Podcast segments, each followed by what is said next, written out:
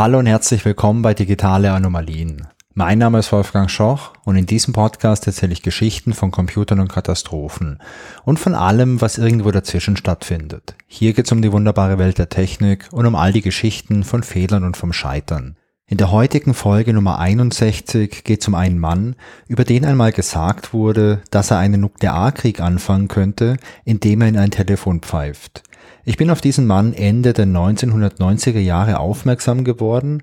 Damals saß er im Gefängnis und es gab eine weltweite Bewegung, die sich für seine Freilassung einsetzte. Dieser Mann war Kevin Mitnick und er war für mich eine Inspiration, mich mit Computern zu beschäftigen und irgendwann später auch mal Informatik zu studieren. Kevin Mitnick ist am 16. Juli 2023 nach einer langen Krebserkrankung im Alter von nur 59 Jahren verstorben. Und ich möchte heute ein wenig über ihn erzählen und darüber, was er mit Social Engineering alles erreicht hat. Kevin David Mitnick wird am 6. August 1963 in Van Nuys in Kalifornien geboren. Als er drei Jahre alt ist, trennen sich seine Eltern. Seine Mutter arbeitet daraufhin als Kellnerin, um Geld für die Familie zu verdienen.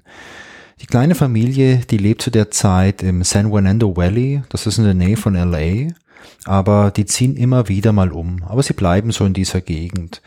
Das macht es jetzt für Kevin sehr schwer, Freunde zu finden und er verbringt einen Großteil seiner Kindheit alleine. In der Schule, da ist er ganz gut, zumindest in Mathematik und auch in Rechtschreibung, da gehört er sogar zu den Besten. Kevin ist aber hyperaktiv und es fällt ihm sehr schwer, im Unterricht still zu sitzen. Und ansonsten, jenseits des Unterrichts, verbringt Kevin sehr viel Zeit alleine und er ist sehr neugierig und er entdeckt so die Welt für sich. Als Kevin zehn Jahre alt ist, lernt er den Vater von einem Nachbarsmädchen kennen und dieser Mann ist Zauberkünstler und Kevin ist begeistert davon. Er mag die Tricks und er ist fasziniert davon, wie dieser Zauberkünstler das Publikum fesseln kann mit diesen Tricks. Und das verändert Kevins Leben nachhaltig. Denn diese Zauberei, die möchte er auch beherrschen. Und er möchte es auch schaffen, dass er Menschen so faszinieren kann und vor allem, dass er mit Hilfe von solchen Tricks so eine Wirkung auf Menschen haben kann. Also man könnte jetzt sagen, das Täuschen von Menschen, das interessiert den kleinen Kevin schon. Ein paar Jahre später, da ist Kevin Mitnick so zwölf Jahre alt ungefähr, da fährt er sehr gern Bus und er erkundet mit dem Bus die ganze Umgebung. Und das Problem ist, dass es Geld kostet. Und so muss er sich gut überlegen, wie oft er wohin fährt. Wenn man damals mit dem Bus gefahren ist und man den Bus wechseln musste, weil man jetzt quasi einsteigt, man möchte irgendwo hin und müsste halt jetzt die Linie wechseln, da konnte man damals schon im Bus den gesamten Fahrpreis bezahlen und man bekam vom Busfahrer einen sogenannten Umsteigezettel. Das war so ein kleines Papierticket, da wurde dann mit so einer Lochzange ein entsprechendes Muster reingelocht und diesen Zettel zeigte man dann im zweiten Bus und musste dann halt nicht mehr bezahlen, weil man diesen Nachweis hatte, dass man eben schon bezahlt hatte. Und Kevin, der schaut sich diese Zettel an und er entdeckt ein Muster. Also er erkennt, okay, wenn diese Tickets entsprechend gelocht sind, dann bedeutet das halt, ich kann mit dem nächsten Bus so und so weit fahren. Und ähm, ja, dann ist er ganz frech und neugierig und eines Tages spricht er einen Fahrer an und er fragt den Fahrer, ähm, ja, wo kann man denn so eine Lochzange kaufen? Denn er macht anscheinend ein Schulprojekt und im Rahmen von diesem Schulprojekt, da muss man mit so Pappe arbeiten und die Lehrer, die haben gesagt, dass man da so spezielle Lochmuster reinmachen muss. Und Kevin hat jetzt diese Lochzange vom Busfahrer gesehen und äh, erzählt dem Busfahrer dann, ja, diese Zange, die wäre eigentlich perfekt jetzt für mein Schulprojekt. Und eigentlich rechnet der Kevin gar nicht damit, dass er eine vernünftige Antwort kriegt. Aber der Busfahrer, der denkt nichts Böses, denn hey, warum soll ein zwölf Jahre altes Kind irgendwie lügen wegen so einer Sache? Und daraufhin erzählt der Busfahrer ihm, in welchem Geschäft man diese Zangen kaufen kann. So eine Zange, die kostet damals 15 Dollar, das ist viel Geld, aber Kevin kann das Geld von seiner Mutter bekommen und am nächsten Tag kauft er sich so eine Zange. Für den Plan, also für das kostenlose Busfahren, fehlt jetzt nur noch so ein Blankozettel. Und auch da hat Kevin eine sehr, sehr gute Idee. Es gibt so einen Ort, wo die ganzen Busfahrer immer Pause machen und dann auch die Busse reinigen. Und dort steht eine große Mülltonne. Und der Kevin, der geht dann eines Tages dort vorbei und dann schaut er mal sich ganz genau an, was da alles im Müll liegt. Und er entdeckt einige Blöcke mit diesen Umsteigezetteln, die nicht komplett aufgebraucht sind. Aber die Busfahrer haben wohl diese ganzen fast aufgebrauchten Blöcke halt einfach weggeworfen und eine neue genommen. Und der Kevin, der fischt diese ganzen unvollständig verbrauchten Blöcke aus dem Müll und damit hat er jetzt diese Blankozettel, die er braucht. Und mit der Kombination aus diesen Zetteln und dieser Zange kann er künftig kostenlos mit dem Bus fahren. Und dieses frühe Kindheitserlebnis von ihm, das er auch übrigens in seiner Autobiografie beschreibt, ist, glaube ich, ziemlich prägend für die Vorgehensweise und auch die Motivation von diesem jungen Kevin Mitnick. Er ist sehr interessiert an allem, was um ihn herum passiert, vor allem an irgendwelchen technischen Sachen und auch an irgendwelchen, in Anführungszeichen, geheimen Dingen, die vielleicht nicht jeder wissen soll, auf die vielleicht auch nicht jeder Zugriff haben soll. Und was er auch schon als Kind merkt, ist einfach genau wie es der Zauberer auf der Bühne macht, wenn er einen Trick vorführt und die Menschen irgendwo manipuliert, so dass die Menschen was anderes glauben sollen, was tatsächlich passiert. Genau diese Fähigkeit fasziniert den jungen Kevin. Genau das hat er jetzt bei diesem Busfahrer angewendet. Und genau das soll der Grundstock für viele Dinge werden, die in den nächsten Jahren noch folgen. In seiner Jugend lernt Kevin Mitnick jetzt einige gleichaltrige Leute kennen, die sich für Amateurfunk und Freaking interessieren. Mitnick ist begeistert davon und er vertieft sich in die Theorie vom Amateurfunk und er schafft es in wenigen Wochen, die ganze Theorie so durchzuarbeiten und so zu verstehen, dass er eine eigene Amateurfunklizenz bekommt. Und als er das hat, wendet er sich dem Freaking zu. Beim Freaking, das ist ein Kunstwort bestehend aus Phone und Freak, also Telefon und äh, vielleicht sowas wie verrückter Typ irgendwie.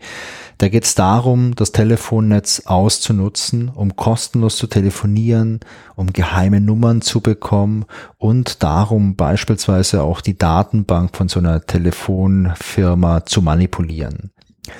Und all das geschieht damals hauptsächlich mit dem Telefon als Werkzeug. Also entweder durch Anrufe, wo man Leuten irgendwas erzählt, was nicht stimmt und sie dadurch zu irgendwelchen Handlungen bringt, die dir selbst dann halt helfen. Also beispielsweise, um jetzt an eine Geheimnummer von irgendeiner Person ranzukommen oder beispielsweise durch die Übermittlung von irgendwelchen Tonsignalen über die Telefonleitung, die der Vermittlungsstelle dann zum Beispiel sagt, dass der Gebührenzähler abgeschaltet werden soll soll, um so ein kostenloses Telefonat zu führen. An der Stelle werfe ich mal noch ganz kurz einen Namen rein, den ihr vielleicht kennt, und zwar Captain Crunch.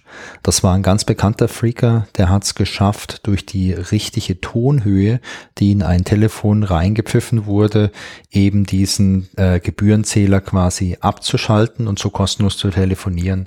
Und diese Tonhöhe, das waren damals, glaube ich, 2600 Hertz. Ähm, die konnte man auch pfeifen, indem man so eine kleine Plastikpfeife aus solchen Captain Crunch Frühstücksflocken nahm, die da so als Geschenk beilag. Aber das ist eine Geschichte für eine andere Folge. Zurück zu Kevin Mitnick. Ähm, Kevin Mitnicks äh, Hacks, die bestehen zu dieser Zeit hauptsächlich aus Täuschungen am Telefon. Also er ruft Leute von der Telefonbehörde an und manipuliert die. Und dabei wird er immer, immer besser. Er hat später mal gesagt, für ihn war das genauso, wie wenn man jetzt einen Sport irgendwie lernen möchte. Man muss üben, üben, üben, um besser zu werden. Und er hat hauptsächlich aus genau dieser Motivation solche Anrufe durchgeführt. Er war davon begeistert, dass es funktioniert und er wollte immer, immer, immer besser werden. Also beispielsweise ruft er bei irgendwelchen Servicenummern von der Behörde an und gibt sich als Mitarbeiter aus, um vertrauliche Informationen zu bekommen. Beispielsweise Telefonnummern von Prominenten, die eben nicht im Telefonbuch stehen.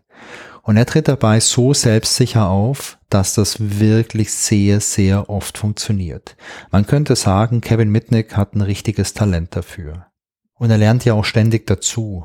Beispielsweise besorgt er sich oftmals irgendwelche Hintergrundinformationen über so ein Telefonunternehmen, über wichtige Personen aus dem Unternehmen, um seine Chancen bei so einem Anruf zu verbessern. Und solche Informationen, die bekommt er beispielsweise aus Mülleimern. Das ist eine ganz wichtige Technik von ihm, die beschreibt er auch in seiner Autobiografie, das Dumpster Diving, also das Mülltauchen, dass er da irgendwelche Geschäftsunterlagen aus der Tonne zieht, wo dann halt wichtige Namen drauf sind oder vielleicht auch wichtige Telefonnummern etc., die er dann verwenden kann, wenn er irgendjemanden anruft. Und er wird immer besser darin. Er schafft es beispielsweise manchmal, dass er eine interne Nummer von der Telefonbehörde so umleiten lassen kann, dass sie auf eine externe Nummer zeigt, so dass er dann bei einem weiteren Anruf sagen kann, okay, ähm, ja, schickt mir doch die Information zu, beziehungsweise nein, äh, ruft mir doch bitte kurz zurück, wenn ihr es habt. Hier meine interne Nummer ist 1234 und wenn das dann jemand macht aus einer Telefonfirma, dort anruft, dann wird es umgeleitet auf seine Privatnummer und er bekommt die Information. Also sind richtig verrückte Sachen, die er damals macht. Und Kevin hat bald so viel Wissen und er kennt sich bald so gut mit dem Telefonsystem und den Telefonfirmen aus, dass er eben wie ein sehr erfahrener Mitarbeiter auftreten kann. Und genau das tut er auch. Die Telefonsysteme, die funktionieren damals, also Ende der 70er, Anfang der 80er Jahre, noch elektromechanisch. Und als diese langsam digitalisiert werden, da beginnt auch Kevin Mitnick sich verstärkt für Digitaltechnik und Computer zu interessieren, eben um bei dieser Entwicklung dabei zu sein. Kevin Mitnick, seine Motivation ist zum einen die Neugierde. Er will schlicht und ergreifend wissen, wie Dinge funktionieren. Und wenn es irgendwo was Neues gibt, was er nicht kennt, dann möchte er herausfinden, wie das funktioniert, was das ist. Schritt für Schritt wird er so zum Experten. Auf der anderen Seite spielt er aber auch seinen Mitmenschen gerne Streiche. Denn man darf nicht vergessen, Kevin Mitnick ist ein Jugendlicher und Jugendliche, die spielen halt manchmal auch gern Streiche. Also er macht beispielsweise Scherzanrufe bei irgendwelchen Prominenten. Oder er leitet die Nummer der Auskunft auf seinen eigenen Anschluss um und wenn dann Leute bei der Auskunft anrufen, um eine Nummer zu bekommen, gibt er denen irgendwelche Quatschantworten. Oder er schaltet die Nummer eines Freundes auf eine kostenpflichtige Nummer an, so dass da immer so eine kleine Ansage kommt, wenn man anruft und aufgefordert wird, Geld zu bezahlen. Also, das ist wie gesagt ein Jugendlicher und genauso geht er auch vor. Man muss dazu sagen, zu der Zeit, wo wir uns jetzt befinden, da gibt's auch noch nicht wirklich viele Gesetze für solche Taten. Also es ist noch ein bisschen wilder Westen. Und der Kevin, der wird damals auch nicht als Krimineller angesehen, sondern eben als Jugendlicher, der vielleicht ein bisschen zu viel Quatsch macht. Um das Jahr 1979 herum freundet sich Kevin Mitnick mit einer Gruppe von anderen Hackern an. Und man hält viel von den Fähigkeiten von Mitnick und zweifelt aber auch ein kleines bisschen daran, ob das wirklich alles stimmt, was er erzählt. Und so überredet man ihn dazu, sich in das sogenannte ARC-System der Digital Equipment Corporation, kurz DEC, reinzuhacken. Dieses ARC-System, das ist quasi ein Computersystem bei der Firma, wo der ganze Source Code vom RSTSE-Betriebssystem verwaltet wird. Ähm, DEC, also diese Firma, die gibt's heute nicht mehr eigenständig, die gehört heute zu HP. Und diese Hackergruppe, die kennt die Telefonnummer von diesem ARC-System, denn dieser Computer, der ist über so ein Dial-up-Modem erreichbar. Und ich möchte euch mal beispielhaft erzählen, wie Kevin Mitnick jetzt in dem Fall vorgeht, denn ich glaube, das ist ganz beispielhaft für ihn. Kevin Mitnick recherchiert erstmal so ein paar Hintergrundinformationen. Zum einen den Namen und die Telefonnummer vom Sysadmin von diesem ARC-System, zum anderen den Namen vom Lead-Developer von äh, der Firma DEC. Und dann ruft er bei dem Sysadmin an und er gibt sich als Anton Tschernov aus. Das ist eben einer von diesen Lead-Developers. Und Mitnick sagt dann am Telefon, dass er sich in seinen Account auf dem ARC-System nicht einloggen kann.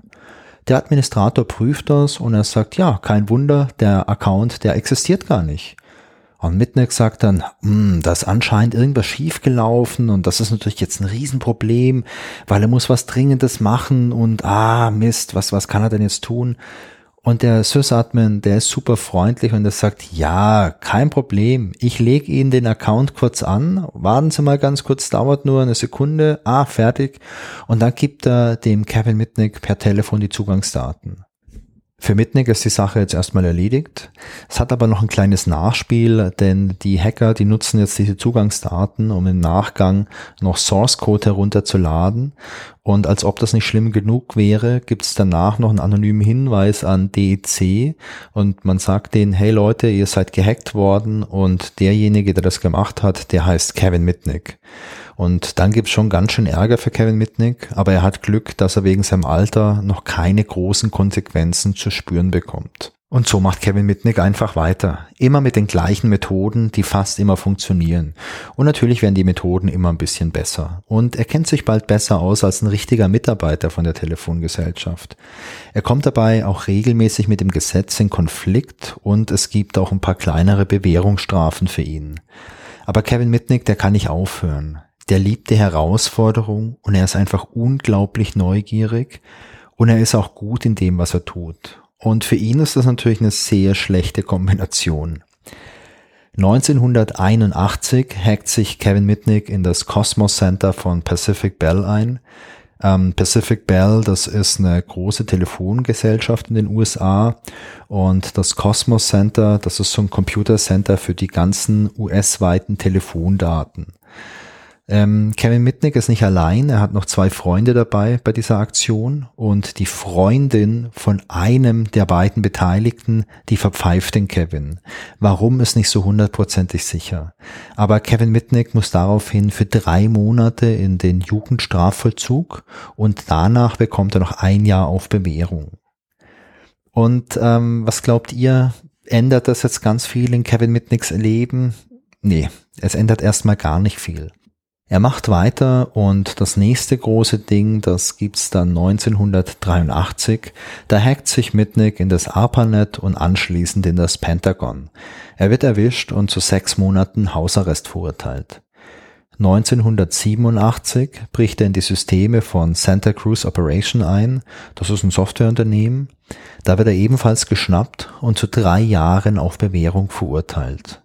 Ein Jahr später, also 1988, hackt sich Mitnick zum zweiten Mal in die Systeme von DEC und er möchte diesmal den Source Code vom neuen Betriebssystem VMS bekommen. Mitnick war damals so begeistert und neugierig auf dieses neue Betriebssystem, dass er das unbedingt in die Hände bekommen wollte. Mitnick wird geschnappt und zu einem Jahr Haft und einer anschließenden Bewährung von drei Jahren verurteilt. Bei der Verhandlung gesteht er und er sagt damals, dass er unter so einer Art Computersucht leidet und leider nicht anders konnte, als das zu tun. Nach seiner Entlassung, also nach dem einen Jahr Gefängnis, kann er es wieder nicht lassen und er beginnt wieder zu hacken. So um das Jahr 1992 hackt sich Mitnick erneut in die Systeme von Pacific Bell. Sein Ziel sind damals die Voicemail-Computer vom Unternehmen und diesmal wird das FBI auf ihn aufmerksam. Sein Name, der ist mittlerweile bekannt. Und als das FBI in seiner Wohnung eintrifft, um mal mit dem Mitnick zu sprechen, ist Mitnick verschwunden. Er hat es vorher mitbekommen, dass man nach ihm sucht. Mitnick taucht damals unter und für zweieinhalb Jahre bleibt er verschollen. In dieser Zeit hackt er weiter, er hackt sich in viele Systeme, ähm, unter anderem auch, um sich über den aktuellen Stand der Ermittlungen zu informieren. Und für seine ganzen Hacks, die nach wie vor oft über das Telefon ablaufen, da nutzt er geklonte SIM-Karten, um nicht entdeckt zu werden. Ähm, das hilft aber alles nichts, denn am 15. Februar 1995 wird er vom FBI in North Carolina verhaftet und man findet bei ihm über 100 geklonte SIM-Karten und auch gefälschte Ausweispapiere. Und vor Gericht werden ihm dann zahlreiche Vergehen vorgeworfen. Ähm, das sind so um die 20 einzelne Straftaten. Und Kevin Mitnick, der bleibt jetzt erstmal in U-Haft und 1999 bekennt er sich dann im Rahmen eines Vergleichs in einigen der ihm vorgeworfenen Fälle für schuldig. Man muss hier festhalten, dass er für zwei Jahre ohne eine Gerichtsverhandlung beziehungsweise für viereinhalb Jahre ohne eine Kautionsanhörung inhaftiert war. Und ähm, ja, man kann schon sagen, die Behörden haben ihn erstmal ganz schön lange schmoren lassen in der U-Haft. Während seiner U-Haft startet das 2600 Magazine die Free Kevin Kampagne, die sich für ihn einsetzt. Und ich glaube, das war auch der Zeitpunkt, zu dem ich auf Kevin Mitnick aufmerksam wurde. Das muss dann quasi ja so Mitte, Ende der 90er gewesen sein. Kevin Mitnick, der wird dann aufgrund des Vergleichs schließlich zu 46 Monaten Gefängnis für diese Taten sowie zu weiteren 22 Monaten Gefängnis für die Verletzung seiner Bewährungsauflagen aus dem Jahr 1989 verurteilt. Davon muss er insgesamt fünf Jahre Haft absitzen. Die U-Haft, also er ist ja schon seit 1995 im Gefängnis, die wird natürlich angerechnet der Rest der Strafe ist Einzelhaft, da jemand aus der Strafverfolgung den Richter davon überzeugen konnte, dass Mitnick einen Nuklearkrieg beginnen könnte, indem er in ein Telefon pfeift. Also man hat da damals wirklich auch politisch ganz schön viel Druck gemacht, dass Kevin Mitnick eine ordentliche Strafe bekommt. Am 21. Januar 2000 wurde Kevin Mitnick aus dem Gefängnis entlassen. Er bekam eine dreijährige Bewährungsfrist und diese Bewährung, die hatte es in sich, denn er durfte während der Bewährung keine Computer oder Handys verwenden. Also letztendlich durfte er nur ein ganz normales Festnetztelefon verwenden und ansonsten musste er sehr, sehr vorsichtig sein. Sein erster Zugriff auf das Internet erfolgte dann nach Ablauf dieser Bewährungsfrist und zwar exakt nach Ablauf der Bewährungsfrist im Rahmen von einer TV-Show und den Link zu diesem Ausschnitt, den packe ich euch mal in die Show Notes, der ist wirklich ganz witzig.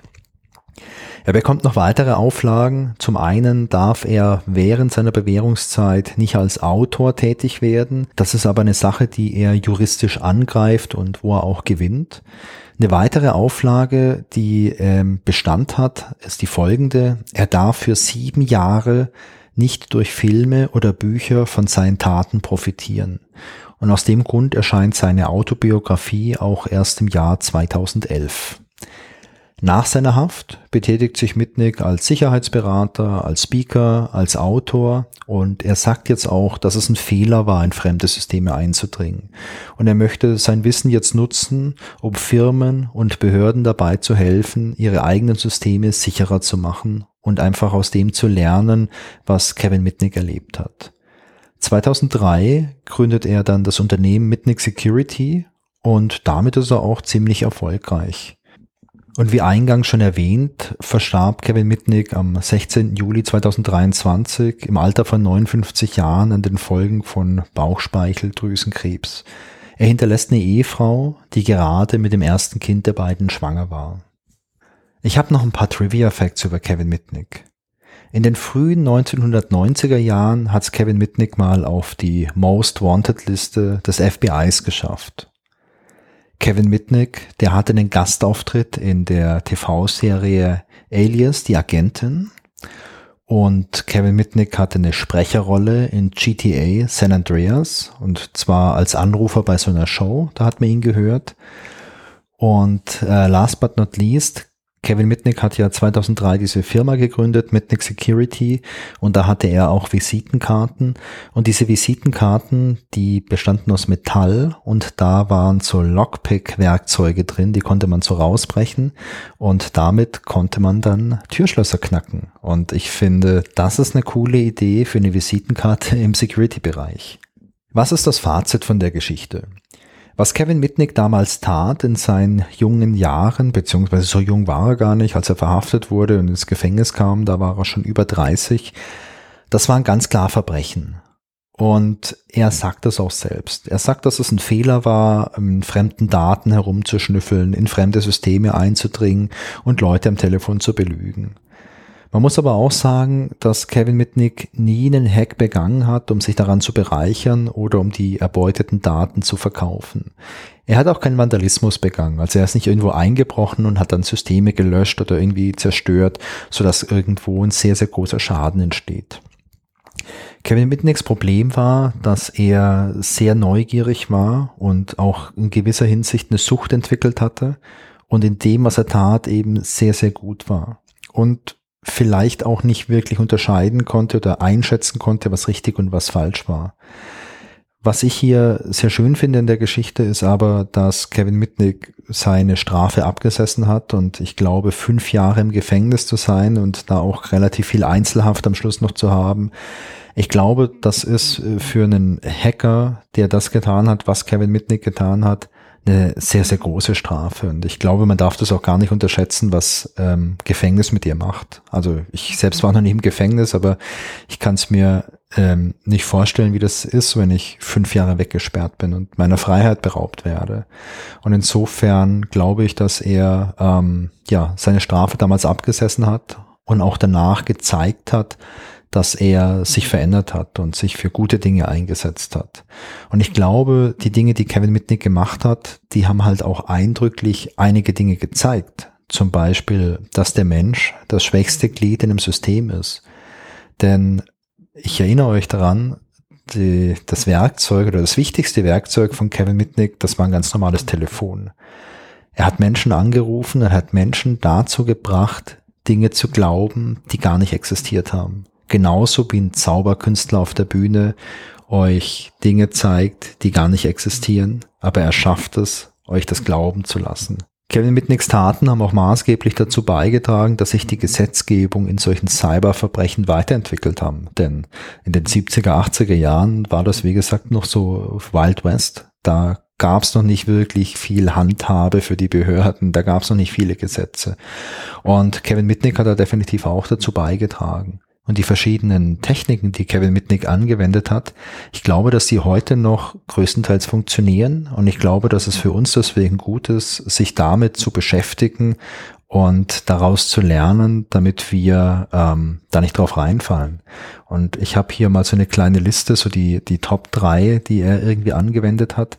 Das eine, das war dieses Dumpster Diving, also in irgendwelchen Mülleimern nach irgendwelchen Unterlagen zu suchen, sich vorzubereiten, die Informationen dann zu verwenden beim Social Engineering was wohl seine Paradedisziplin war, also anrufen, sich für jemand anderes ausgeben, eine vernünftige Cover-Story ausdenken, genügend Informationsbrocken parat zu haben, um authentisch rüberzukommen. Und noch eine Sache, die ich äh, spannend fand, die ich in seiner Autobiografie gelesen habe, war, er hat nie nach irgendwelchen Informationen einfach so gefragt, so, hey, kannst du mir mal den Geheimcode geben? Kannst du mir mal das Passwort geben? Weil er meint, die Leute, die werden immer misstrauisch, wenn du sie direkt nach irgendwelchen Informationen fragst.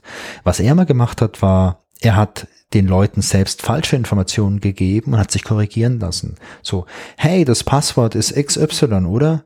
Nee, nee, nee, du, das wurde doch geändert, das ist jetzt äh, XYZ. Ah ja, okay, ach stimmt, ja, okay, Dankeschön. Und das sind so einfache Dinge.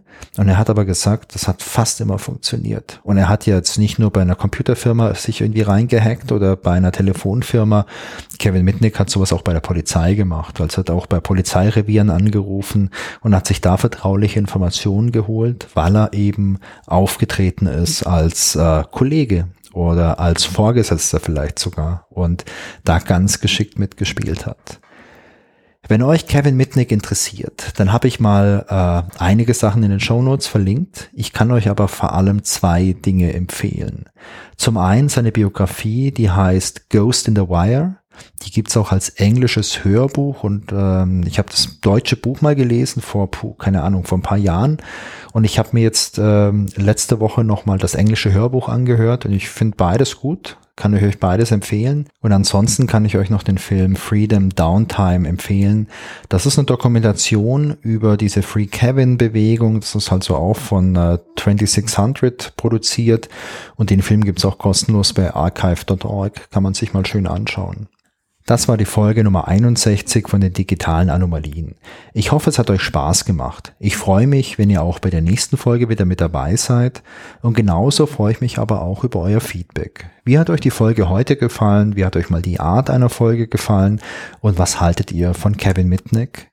Ihr erreicht mich wie immer per E-Mail an feedback at digitaleanomalien.de oder als Kommentar zur Folge auf digitaleanomalien.de Und wenn ihr Lust habt, dann folgt mir doch auch auf Instagram, Mastodon oder Twitter. Außerdem gibt's noch einen Discord-Server, auf dem wir über die Themen aus dem Podcast und über sonstige Kuriositäten diskutieren können. Ihr findet alle Links in den Show Notes und auf digitaleanomalien.de. Ich würde mich sehr freuen, wenn ihr den Podcast weiterempfehlt oder mir eine Sternebewertung bei Apple Podcasts oder Spotify gebt. Das hilft mir, neue Leute zu erreichen und ganz toll wäre natürlich so ein kleiner Bewertungstext bei Apple Podcasts. Tschüss und bis zum nächsten Mal.